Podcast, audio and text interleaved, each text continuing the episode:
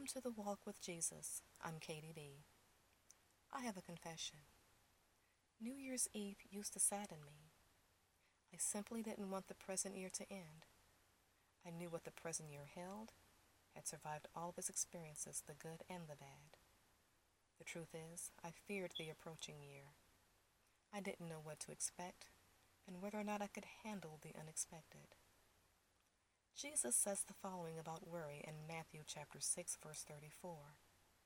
Therefore do not worry about tomorrow, for tomorrow will worry about its own things.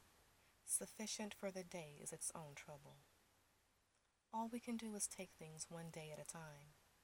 We move forward by placing one foot in front of the other, not by stepping backwards. We cannot fully experience our Father's blessings if we refuse to step out in faith, whether that step involves a major life decision or simply looking forward to, with hope and with gratitude, the coming of a new year. In 1 Timothy chapter 4 verse 7, Paul writes, "For God has not given us a spirit of fear, but of power and of love and of sound mind." Expect good things. That's not to say that there won't be bad things as well. That's just the way life is.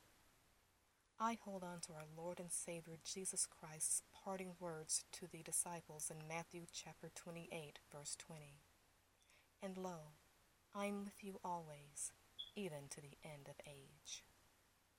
It is comforting to know that whatever challenge we face, whatever joy we experience, the Lord is with us, and He will be with us this new year and to the end of time. Thank you for listening.